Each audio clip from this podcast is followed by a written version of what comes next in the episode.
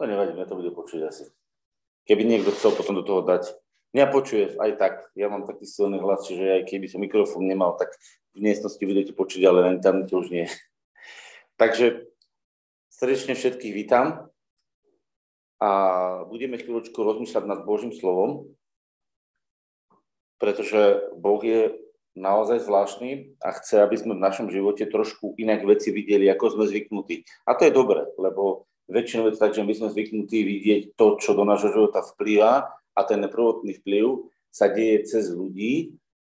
Veľmi, veľmi, krá, veľmi veľa krát sa deje cez ľudí, ktorí majú zle nastavené srdce. No a keď začnete opakovať to zle nastavené srdce, tak aj vaše srdce bude zle nastavené. Pretože keby ľudské srdce bolo dobre nastavené, tak by sa nediali také veci, ako sa dejú v rodinách, vo vzťahoch, v politike, Veď stačí, keď sa pozrite z nášho parlamentu, to nie je o skúmaní pravdy, to je o nenávisti. Hej, keď zoberiete takú vec, oni sa nenávidia, tí ľudia, hej.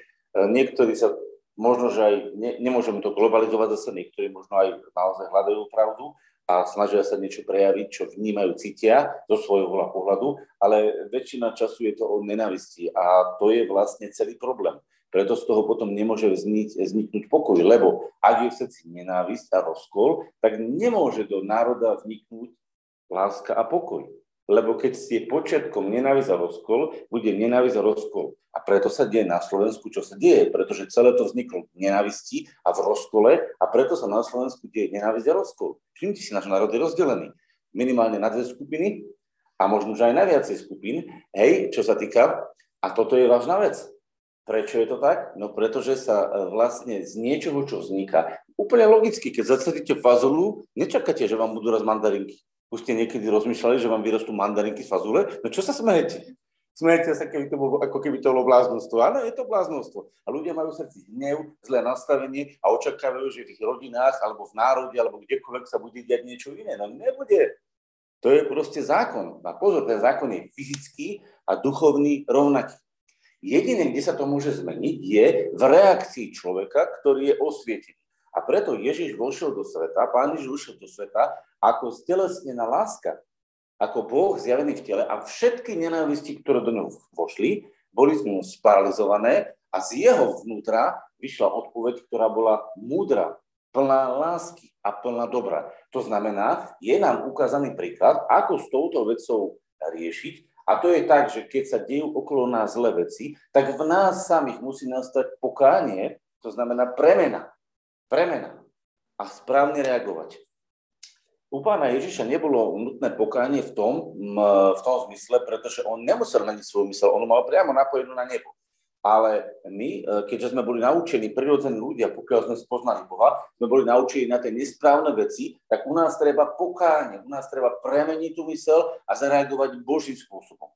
A vlastne jediná záchrana, ako sa to môže udiať, je to, že my vlastne akceptujeme, príjmeme, e, do svojho života pustíme Ježiša. Pretože Ježiš je tým Božím slovom, on je tým Božím hlasom, on je tou Božou múdrosťou, ktorá do nášho života vstupuje a tým, že vstupuje do nášho života, tak vlastne vstupuje zároveň aj Božia odpoveď na choroby, Božia odpoveď na hlúposť, Božia odpoveď na nenávisť, Božia odpoveď na všetky druhy zla. Čiže ak niekto chce uh, premeniť uh, a zmeniť uh, ovzdušie nenávistí, chaosu, problémov na ovzdušie porozumenia, vyriešených problémov, múdrosti, lásky, jedným slovom lásky, obdo, uh, nazvime to ovzdušie nelásky, chaosu, na ovzdušie lásky a dobra, potrebuje do toho tú lásku pustiť. A Boh je láska. To znamená, pustíš do života Ježiša, pustíš do života Božiu lásku. A to je tak jednoduché. A my namiesto toho vynakladáme 15 poučiek všetkých možných. Viete, koľko kníž je napísaných rôznych spôsobov, ako všeličo prekonávať a ako všeličo meniť. A pritom, keď chcete nelásku zmeniť e, na lásku, musíte tam tú lásku pustiť. Pritom, keď chcete e, hlúposť opustiť, musíte tam pustiť mudrosť. Však rozumiete, keď je v miestnosti tma, tak musíte zasvietiť svetlo. Keď vôjde svetlo, tma automaticky odíde. Keby ste zobrali akýkoľvek spôsob a chceli ste technikami a možnosťami vyhadzovať tmu, no skúste to. Zavrite sa večer doma, zasnite si svetlo, tak trošku nadľahčenie hovorím, aby sme to rozumeli, a vyhadzujte tmu. No zvedali, koľko je do rana vyhodíte. A garantujem vám, že do rana už všetko vyhodíte. Viete prečo? Lebo ráno vidie slnko a tma odíde sama. Takže môžete celú noc vyhadovať a ráno odíde. Takže to je lepšie nerobiť nejaké techniky v tomto smere, ale sa otvoriť pre, pre no nie, tak počkaj, ako? Ne, nič to neznamená, však Biblia hovorí o nejakom vyznaní, o nejakom, nejakej viere, áno, ale to je otázka tvojho srdca, ako sa ty otváraš pre Ježiša. A to je to otvorenie sa pre Ježiša, pre jeho pôsobenie. Ale kde on už vojde, tak tam už príde svetlo. Lebo pán Ježiš povedal, ja som svetlo sveta. A kto mňa nasleduje, nebude chodiť v otme, ale bude mať svetlo života. A toto je veľmi dôležité. To znamená, keď Ježiša Pána Ježiša púšťame do svojho života, do svojho, do svojho pôsobenia, tak sa dejú veci. Ak sa veci nedejú, znamená, že sme ho tam nepustili. A teraz vám ukážem taký krásny príklad. Otvoríme si Filipánu 4. kapitolu a tam je napísané od 4. verša budem čítať. Ľahko bude pamätať. Filipánom 4, 4. Počujete aj vy, ostatní asi predpokladám, že počujete. Filipánu 4.4 hovorí takto. Radujte sa v pánovi vždycky a zase len poviem, radujte sa. A teraz? Vaša prívetivosť nech je známa všetkým ľuďom.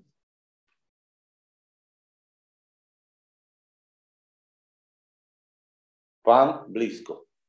Teraz vám poviem jednu vec, čo je tam kryté krásne. Pamätáte si chvíle, keď ste boli smutní, alebo sklamaní, alebo nahnevaní, alebo frustrovaní, alebo akékoľvek slovo si povedzte, alebo ste mali nejakú depresiu. Akú ste mali privetivosť? Skoro žiadnu. No veď to nie je možné. Keď ste nahnevaní, budete ťažko privetiví. Ale keď ste sa radovali, keď niečo vyšlo, keď ste napríklad mali vyriešiť nejaký problém. Pamätáte si, keď ste mali problém, ja neviem, s dcerou, so synom, so zdravím, s financiami, s čímkoľvek. A zrazu prišlo riešenie a vy ste mali radosť, že sa to vyriešilo, tak zrazu sa všetko dá. Zrazu ste boli privetiví, milí, usmiatí. Videli ste to niekedy v živote, čo hovorím? Človek, ktorý sa raduje, je prirodzene prívetivý, takže je logické, jednoduché, že keď Pavol hovorí, že radujte sa v pánovi a vaša prívotivosť nech sa vytvorí, nech je známa. Pretože ak sa raduješ pánovi, tak si je prirodzene prívetivý. Ak si není prívetivý, si mrzutý, pravdepodobne sa ti niečo snívalo, napríklad keď staneš, alebo uh, si mal, e, ja neviem, nejaký neúspech, alebo niečo ťa sklamalo, mal si nejaké očakávanie. A to sú veci, ktoré vlastne sa dejú v našom živote. Takže ak ja sa neviem radovať pánovi, nikto nemôže odo mňa očakávať, že budem privetivý. No nebudem. To by bolo aj totiž to pokrytectvo, pretože byť vnútorne rozbitý, nešťastný a navonok prejavovať, že sa radujem, ako sa to volá? To je herectvo. Viete, to je, sú niektorí herci, profesionáli, ktorí sú úplne nešťastní, ale oni prídu, usmejú sa, všetko sú milí, ale keď sa odokrie ich deklik vnútro, tak tam je to katastrofa.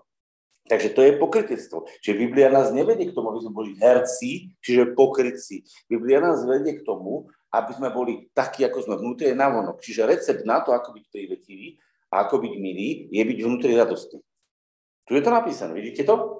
Radujte sa, hovorí pán pánovi. A zasa len poviem, a znova a znova to zopakujem, radujte sa, to hovorí Pavol. A preto buďte privetiví. Prečo? No pretože pán je blízko. Pán je blí, blízko tvojho srdca. A nemôžeš povedať, že o, pán je ďaleko. Viete, koľko ľudí sa neraduje, pretože uh, nevnímajú, že pán je blízko? Pretože čo vnímajú? Že blízko je problém, blízko je choroba, blízko je smrť, blízko je hlad, blízko je chudoba. Viete, prečo majú ľudia v našom Slovensku depresiu?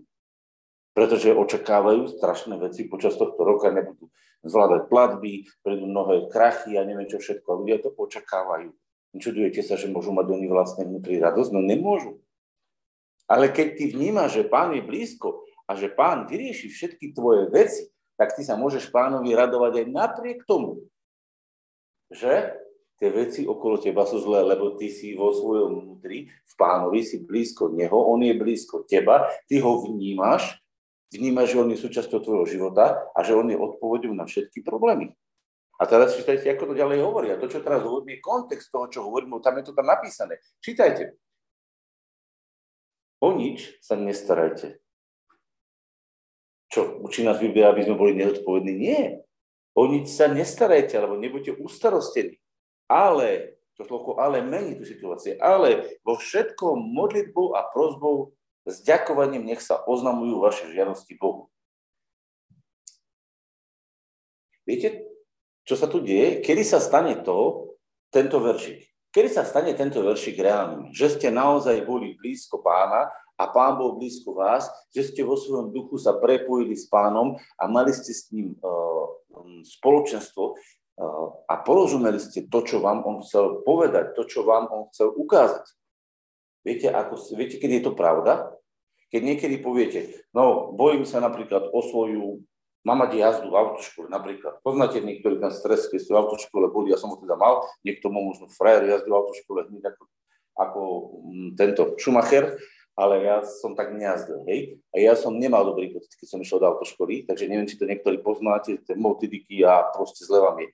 A, alebo na skúšku, keď ste išli, alebo nejaká nepríjemná vec. Poznáte tie pocity, že? Sú rôzne veci, ktoré sú nepríjemné, musíte do nich ísť a hovoriť, už, aby bolo po nej. A teraz si zoberte, že keď vidíte pred tou vecou, prídete k Bohu a predložíte tú vec Bohu. A naozaj sa s Bohom stretnete. Viete, ako sa to prejaví? Tu je to napísané. A pokoj Boží, ktorý prevyšuje každý rozum, bude strážiť vaše srdcia a vaše mysle v Kristu Ježišovi. A tu je napísané, počúvajte. A pokoj Boží, ktorý prevyšuje každý rozum, čiže je nad pochopenie, bude strážiť, čiže chrániť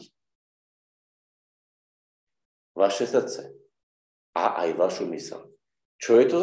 To znamená, že tvoje srdce dostáva pokoj, uvoľňuje sa, lebo vníma a rozumie tomu, že Boh si to prevzal. Takže ak ty povieš, že ja som sa pomodlil a ja tomu verím a naďalej si v chaose, tak sa nič v svojom srdci nestalo. Ty si nebol Boha. Rozumiete? A toto je problém. Pozrite sa, stalo sa vám to niekedy? Mňa áno. Som sa pomodlil a stále ma to štvalo. Pomodlil som sa, stále ma to štvalo. Znamená, že som sa nestretol s Bohom. A ja môžem sto razy rozprávať, že ja tomu verím. No neveríš. Lebo keby si veril, tak máš toto naplnené. Rozumiete, my povieme, to je tak, ak veríš uzdravenie? Áno, verím. A nič sa nedieje. Veríš, že bude uzdravený? Áno, verím. A ešte horší stav je, to je už lepší stav, keď niekto povie, ak Boh bude chcieť. Viete, to je také naj, uh, najviac uh, alibistickejšie. Uh, viete, môžete povedať, áno, príjmam to a teším sa na to, alebo uh, není to. Ale keď sa chcete vyhnúť odpovedi, povie, ak ten nadriadený bude chcieť, to není na mne. Viete, to je typický alibizmus a vykrúcanie sa z toho. Ak Boh bude chcieť, to nie je moja záležitosť. Keď to skrachuje, to Boh za to nesie zodpovednosť. Keď to vyjde, to Boh za to nesie zodpovednosť. Na čo som tu ja? Ja nič, ja len fitlíkam, muzikant, zahrám si tú hru. A to je to presne, kedy sme sa vyradili z Božieho života. Rozumiete, že ten človek, ktorý sa vyberá z toho, z tej zodpovednosti, sa on vyberá z toho Božieho života. Ja keď chcem zažiť už tak, bude uzdravenie, chcem ho zažiť. Očakávam, že bude. A keď sa nestane niečo, tak nehľadám chybu Bohu, ale vo svojom srdci, že kde som ja tejto veci uh, nenadviazal správne na Boha. Pretože Boh sa nemení. Niekto povie, no jak to môžeš vedieť? No Biblia hovorí, že Boh sa nemení.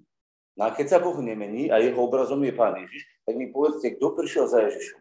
Jediný príklad, kto prišiel za Ježišom a nedostal riešenie svojho problému. Povedzte mi, sú také prípady? Prosím? Dostala odpoveď, či nedostala?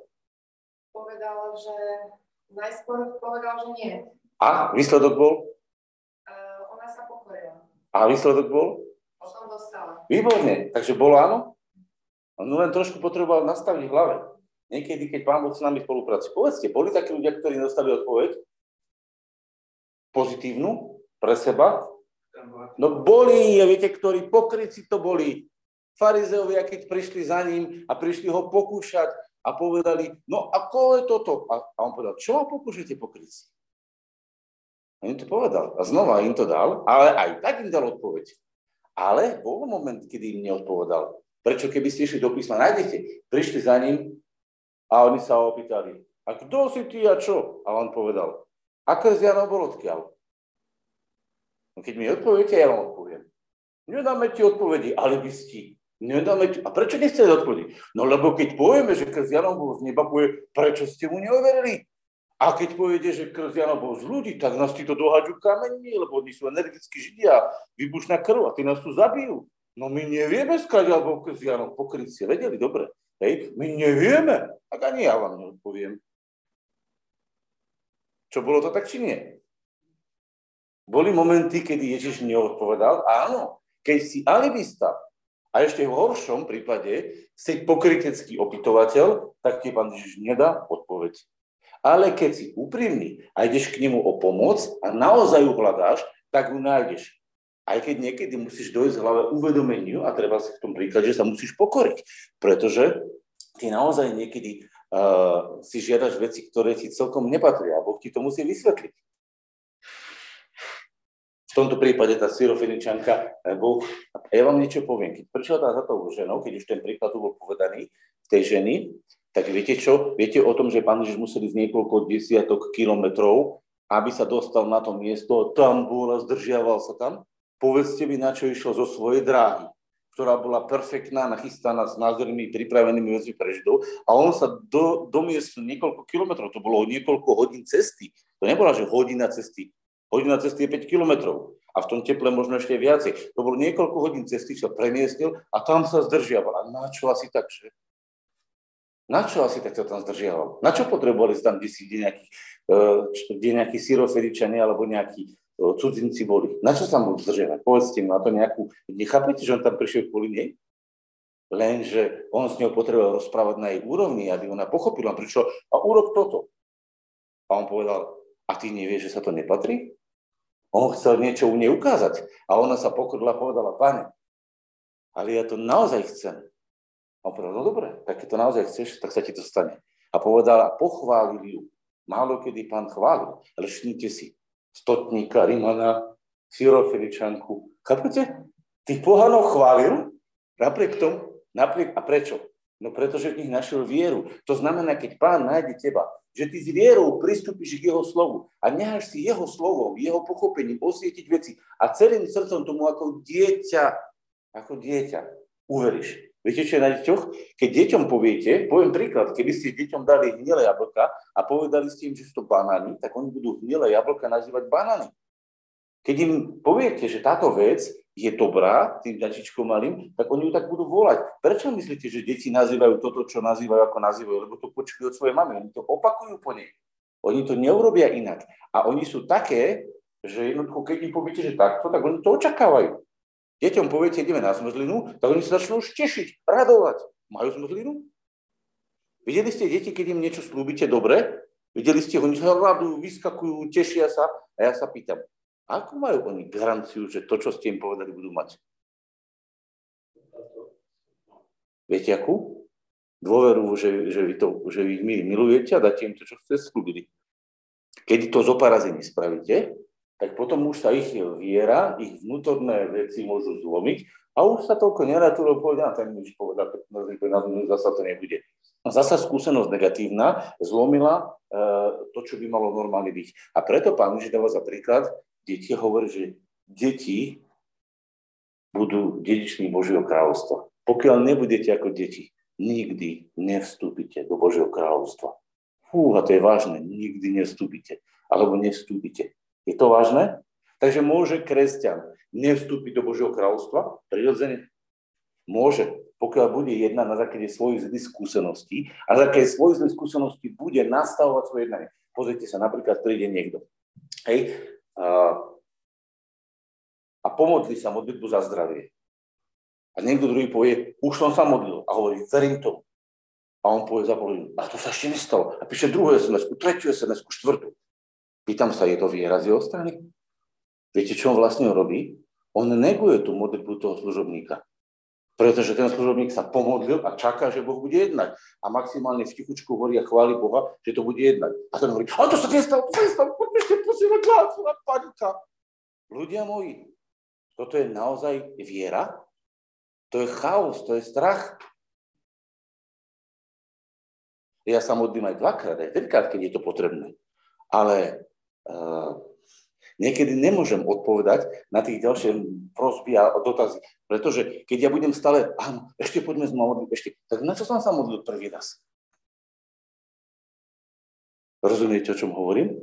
Na čo som sa ja modlil prvý raz, keď ďalších 15 razy deň sa všetkým modlil? Čo mi deje? Ja, čo by sa nedialo? Veríš tomu, že sa deje? Viete, čo bolo zvláštne?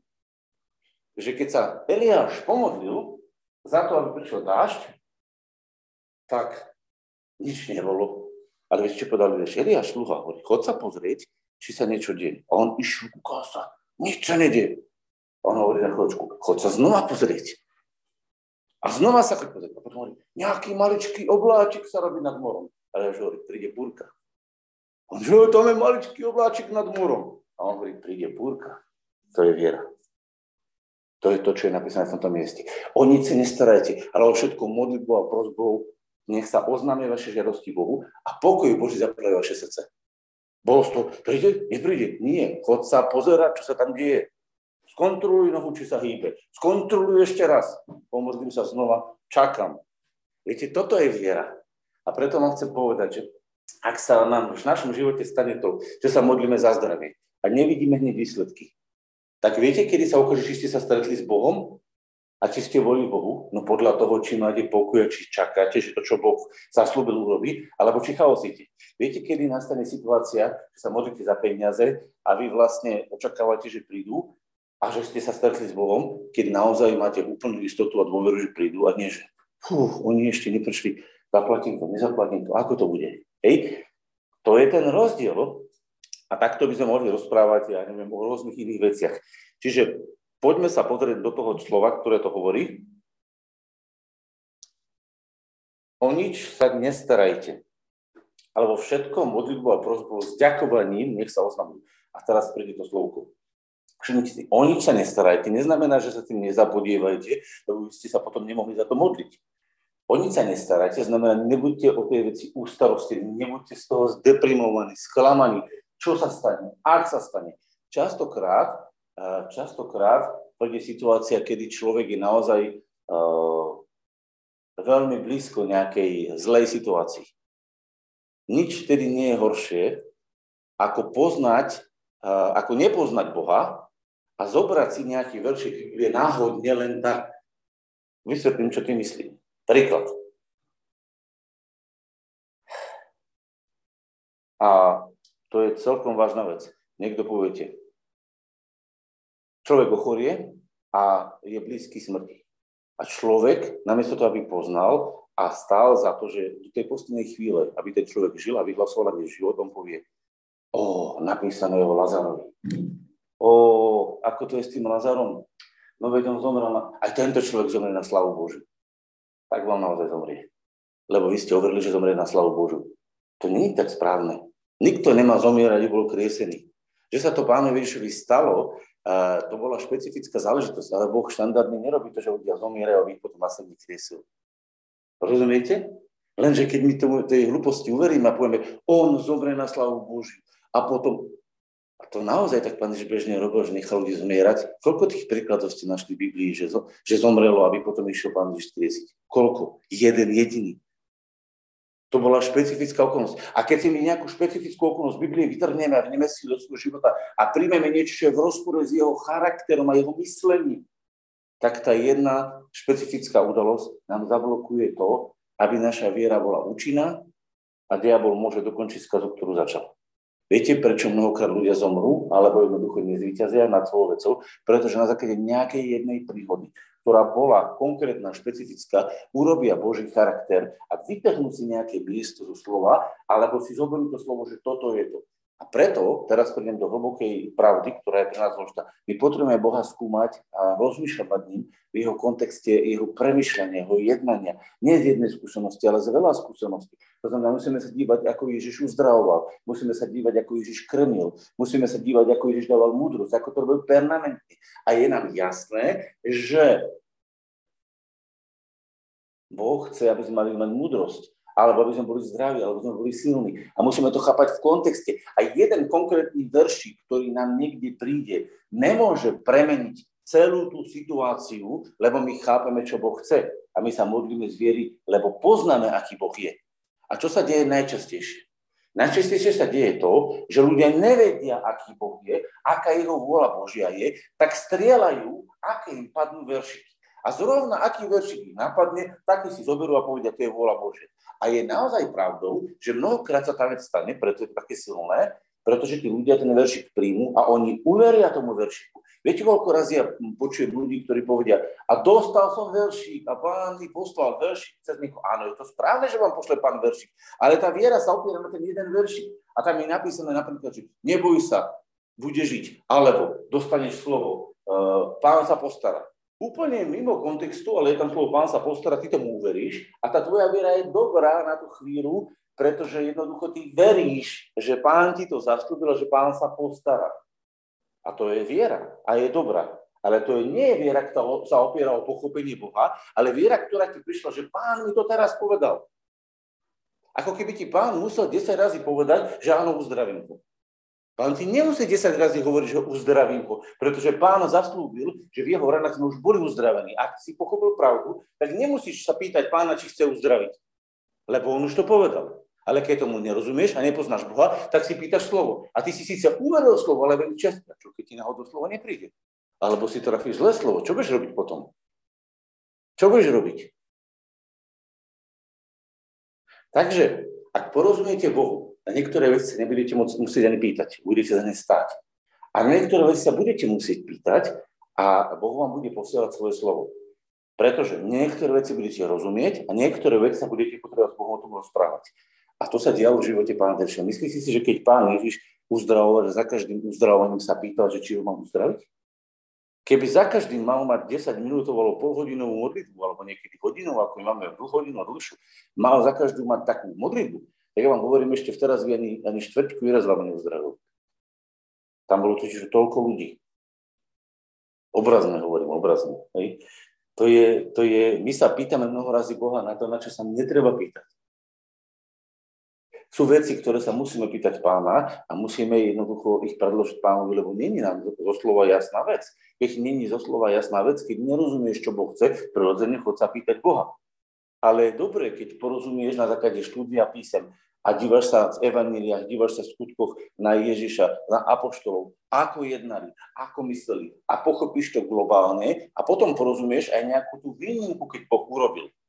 Lebo sú výnimky v písme, sú rôzne. Pozrite sa, predstavte si, že prorokovi Hozeášovi, Hozeáš to bol, Boh kázal zobrať dokonca dve ženy a ešte smilnice, že?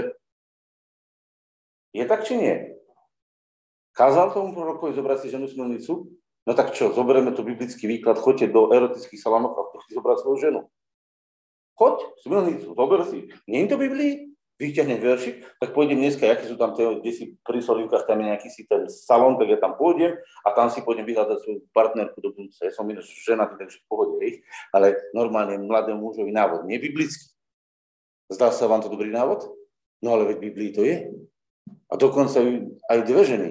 Tak aj peci zober, nie? Tak rozumiete? Veď my musíme trošku rozumieť kontextu, čo hovorí Biblia, čo hovorí Boh a my potrebujeme porozumieť kontextu a v rámci toho kontextu porozumieme, porozumieme pochopíme aj výnimky. Aj výnimky, prečo ich tak Boh urobil, alebo čo tým Boh mienil. Boh je Bohom, ktorý môže urobiť čokoľvek, ale nikdy nebude hrešiť. Prečo? No pretože je svetý. Takže pýtate sa, môže Boh robiť výnimku akúkoľvek a bude vás Boh volať do hriechu? Nikdy. A môže vás Boh zavolať urobiť vec, ktorá je netypická, ktorá je považovaná za hriešnú? Môže. Pretože z jeho pohľadu to má iný zmysel. Rozumiete? Napríklad, typické, prežiť žiť nemôže jesť bravčové meso. Môže, môže, alebo nejakú vec, ktorá bola zákonom zakázaná. Môže Boh ťa požiadať robiť vec, ktorá je zákonom zakázaná? Môže či nemôže? Môže, pretože keď Boh sa postavil a dal Petrovi za tú plachtu, tak Petr hovorí, Bože, ja nebudem to jesť, to je zakázané, čo ty nevieš? Pán Boh hovorí, a čo sa mňa očistil, ty nič A Peter hovorí, ja to nebudem jesť. Tak mu to trikrát ukázal a Peter bol sám sebe v rozpaku. Ale viete, čo bolo na Petrovi krásne? Ozaj Peter nerozumel tej reči, čo sa diala. Bolo na ňom krásne to, že keď mu prehovoril duch, tak pekne postuchol aj Lebo duch mu povedal, sú tam traja mužovia, choď, čo ti povedia, urob a chod s nimi. A on to posluchol. A sám v sebe po celej ceste rozmýšľal, čo mu to Boh asi chcel povedať. A až keď vošiel do domu Kornélia a uvidel, čo sa stalo, vtedy mu to došlo. A on hovorí, v pravde poznávam, Nie, že už som to pochopil predtým. On len v pravde poznáva. Viete, čo je to pravda? Máme problém s pravdou. My si myslíme, že pravda je názor. On má pravdu, ty máš pravdu, každý má pravdu. Pravda nie je tvoj názor. Tvoj názor môže byť zhodný s pravdou, ale pravda nie je názor. Ľudia majú obrovský problém a preto sa pýtal Pilát, čo je pravda. Oni automaticky chápu, že pravda je názor. Pravda nie je názor. Pravda je realita. Skutočnosť. Ako sa to stalo? Takto sa to stalo. Keď popíšete to, ako sa to stalo, hovoríte pravdu. Hovoríte popis reality. Pravda je realita, skutočnosť. Keď Ježiš povedal, že ja som pravda, povedal, že ja som realita. Ja som skutočnosť toho, čo hovorím. To znamená, že keď chceš porozumieť, čo je to pravda, musíš porozumieť realite Božej. Ak porozumieš realite Božej, ako je rozumel Ježiš, porozumieš skutočnostiam tak, ako sú. A vtedy si v pravde ponorený. A niekto povie, a poznáte pravdu. A pravda vás vyslobodí. To neznamená, že poznáš nejaký názor. Pretože keď sa ťa opýtam na nejakú vec Biblie, a ty tej veci nerozumieš srdcom, ale si ju počul a zopakuješ ako papagaj, typicky. A uzdraví ťa Boh? No áno, ja verím uzdravenie. Ale keď s tým chvíľočku rozoberáte, zistíte, že no ale mňa možno nechce uzdraviť. Je to naozaj viera, alebo iba opakuješ? Lebo keby si poznal realitu, ako to je u Boha, čo on urobil v Kristovej obete a videl si do Kristovej obete, videl si, že tie krvavé rany boli naozaj reálne, skutočné, tak nebudeš rozmýšľať o tom, či to uzdravenie je skutočné a či aj teba Boh chce uzdraviť. Lebo to ti nepôjde. Lebo videnie krvavých Kristových rán a vyhlásenie, že aj mňa možno Boh bude chcieť uzdraviť, lebo však Boh uzdravuje, ti bude v priamom rozpore. Ty budeš vidieť duchovne. Ale opakovať ako papagaj, my vieme opakovať Božie slovo ako papagaj, ale to ešte neznamená, že sa to v našom živote prejavuje. Vôbec to neznamená, že sa to prejavuje, lebo sa modlíme a máš pokoj. My sme nevideli na tej obrazovke, keď nevideli, ale ten text je tam. Vy ste videli, jak sa trasím. A stresujeme sa. A veríš tomu, že Boh ti na budúci. Áno, dám ju. No, dám tu ja, prejdem tú križovatku. Naozaj? Tak viera nejedná. A, a pán Boh, modlíme sa za moju rodinu a pán Boh ju spasí. Veríš tomu? Áno, dostal som slovo, lebo budeš spasený ty aj tvoj dom typické miesto, ktoré je určené pre jednu situáciu, vykladá sa toho všeobecná pravda. Vôbec to nie je zaslúbené, že budú všetci spasení. Viete prečo? Pretože keby to slovo bolo tak zaslúbené, tak by bol Boh klamár. Pretože mnoho ľudí skončilo tak, že ich rodiny neboli spasené a zahynuli, zomreli tak potom čo Biblia blúd? Nie. To bolo povedané konkrétne do domácnosti a teraz my si to slovo, môžeš, pozor, môžeš ho dostať ako slovo od pána, pán ti ho môže pripomenúť a ty ho môžeš prejsť ako zastúpenie. Ale lepšie je pochopiť, že Boh chce, aby boli všetci ľudia spasení a porozumieť tej pravde, ako len náhodou trafiť verši, že budeš spasený ty a tvoj dom. Lebo keď uveríš veršiku, a tam sa to ale nestalo, príde diabol povie, a tam sa to tiež nestalo. A teraz si začneš šťúchať do tvojej viery a hovorí, tak počkaj, ty vieš, že tvoje spasenie bude, tvoja rodina bude spasená. A ako je, že Fero Mekvička a Jano Hraško a, a Ondrejko neboli spasení v rodine? Tak čo, platí to slovo? A ty povieš, mm, tam mi to nevyšlo. Čím to asi bude? Ale u mňa to vyjde. A on povie, ako vieš? No, a čo teraz budete robiť? O, tak sa budem modliť a modliť, až sa mi z hlavy bude dýmiť. Na 5 minút sa uvoľním a potom poviem, a čo? A ja hovorím, nebol si s Bohom. Pretože keď pochopíš, aké je Božie srdce, tak potom sa budeš modliť celkom inak. A nám to musí dozrieť v tej hlave. Preto potrebuješ prísť pánovi, ktorý je ti blízko, ktorý ťa má rád, ktorý ti zaslúbuje, že sa o teba postará. A ty to teraz všetko vidíš. A vidiac to v duchu, odpočíš na tej modlitbe a prejavom toho, že si to prijal, je, že začneš z hĺbky srdca ďakovať. A nie, že ďakuješ len preto, Viete, my niekedy ďakujeme takým štýlom, že a du, du, du, a du, du, du, a du, du, du, a ďakujeme. Viete, ak sa niekedy povie? Zobrali ste si niekedy napríklad v nejakom stánku, ja neviem, ste si kúpili čo, eh, hamburger alebo kávu a povedali ste ďakujem. Alebo hovoríte niekedy dobrý deň, len tak idete dobrý deň a naozaj, keď sa stretnete s tým človekom, mu zaželáte dobrý deň. Idete po ulici a tých, čo stretávate, povie dobrý deň. Ja som to robil na tú srandu, som nehovoril dobrý deň, ale pri deň. Len pri deň som si robil, že som skracoval. Ale len deň, a tu ľudia krásne reagovali. Vôbec som nezaželal dobrý deň, iba pri deň. A oni všetci, dobrý deň, dobrý deň, absolútne nevedeli, čo mi hovoria. Ale keď ste sa mne otočili, usmiali ste sa, dobrý deň, tak oni celkom inak reagovali, lebo vy ste to naozaj mysleli. Takže stáva sa nám v živote, že hovoríme slova, ktoré myslíme vážne? Áno. A slova sa nám v živote to, že opakujeme slova, ktoré sú frázy, ktoré už dávno sme do nich nedali srdce? A to je presne rozdiel s modlitbou. Modlitba, na ktorej sa pokoríš, uvidíš to, čo si mal uvidieť a dáš do toho celé svoje srdce a tvoje srdce prenikne Boh, tak v tej chvíli pokoj Boží zaplaví tvoje srdce a tvoja vďačnosť je naozaj vďačnosť od srdca. A nie, že ďakujeme ti, pane. Niekedy, keď už počujem modlitby, aj tu zbora, ale aj kdekoľvek, ja už presne neviem, ako budú nasledovať ďalšie 2, 3, 4 vety. Len povie vetu a ja už viem, ako 2, 3 vety budú nasledovať. Si to nahrajte, normálne to vyskúšajte. Ja už normálne... Uh, aha, a už tu je tretie, štvrté slovo bude rovnaké. Pretože tí ľudia sa naučili modliť sa a ja sa pýtam, a naozaj je to v tom srdci tak? Preto som napríklad do Četov zborového napísal, že nie som veľký zastanca modlitby očenáš. Pozor, očenáš uznávam, aj s celým obsahom je nádherná, ale viete, čomu ona ľudí? Očenáš, ktorý tam myslíme, to podstate, no, no, no, no, no, a vôbec to ľudia nevedia. Sú ľudia, ktorí meditujú nad tým a povedia očenáš a zaujímavé sa očenáš, ktorý si na nebi. Teda tým rozmýšľajú. Vtedy sa modlí očenáš, kľudne. Ale ak sa modlíš 15 raz očenáš, som zvedavý, či už je naozaj 15. raz medituješ. Či na tým rozmýšľaš. Naozaj Boh stojí o takú modlitbu? Nepomôže ti 15 razy sa pomodliť. Pomôže ti pomodliť sa raz, dva razy, alebo sa modliť koľko razy chceš, ale tak, aby si to spolu vnútornému osvieteniu. A preto vám chcem dneska povedať, že veľmi vážny problém v našom živote nastáva vtedy, keď sa modlíme nie týmto štýlom. A keď chcete mať test, či ste sa naozaj stretli s Bohom, tak uvidíte, či po tej modlitbe prežíva pokoj Boží vo svojom srdci, alebo ešte strach. Lebo mnoho razy ľudia, a prežije to ten človek a dostanem financie a spravím tú skúšku. A vy máte normálne také zovreté srdce. Tak vám hovorím, tak sa modlite v tej chvíli dovtedy, až sa vaše srdce neodblokuje nie, že jeho sa musí odblokovať, lebo písmo hovorí v liste Korintianom, v druhom liste Korintianom 6. kapitole hovorí Korintianom Pavol, rozšírte sa, ako deťom vám hovorím, rozšírte sa. Lebo nie ste v nás zovrení, keď Boh povedal, nie ste vo mne zovrení, ale ste zovrení sami vo svojich vnútornostiach, sami zo svojho problému. A hovorím ti, rozšír sa. A vtedy príde pokoj Boží, ktorý prevezme tvoje srdce a vtedy naozaj budeš ďakovať Bohu od srdca, nielen preto, že to máš urobiť, lebo je povedané ďakujte, ale poďakujete zo srdca, poďakujeme zo srdca a zrazu nastane zázrak. A potom hovorí Pavol, a ostatne, a na ten ostatok, bratia, všetko, čo je pravdivé, čo je počestné čo je spravodlivé, o tom premyšľajte. To, čo je dobré, o tom premyšľajte.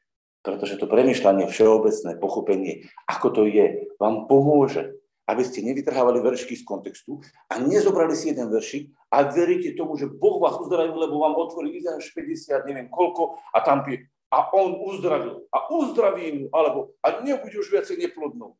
A ona normálne, tá žena uverí, ja nebudem neplodnou, tak ja budem mať deti.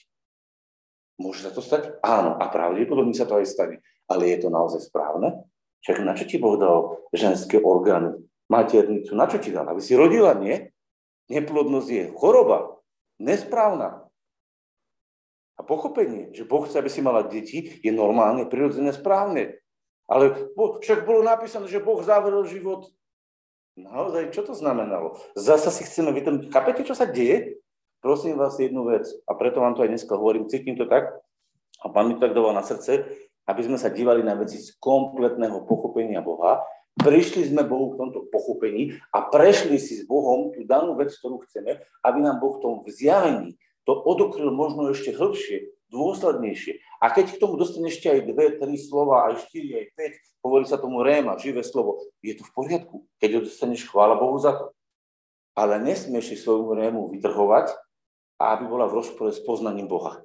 Ak sa Boh zjavuje v evaníliách a v skutku apoštolov nejakým spôsobom, tak tvoja úvodzovka hréma nemôže byť v rozpore s tým poznaním Jeho.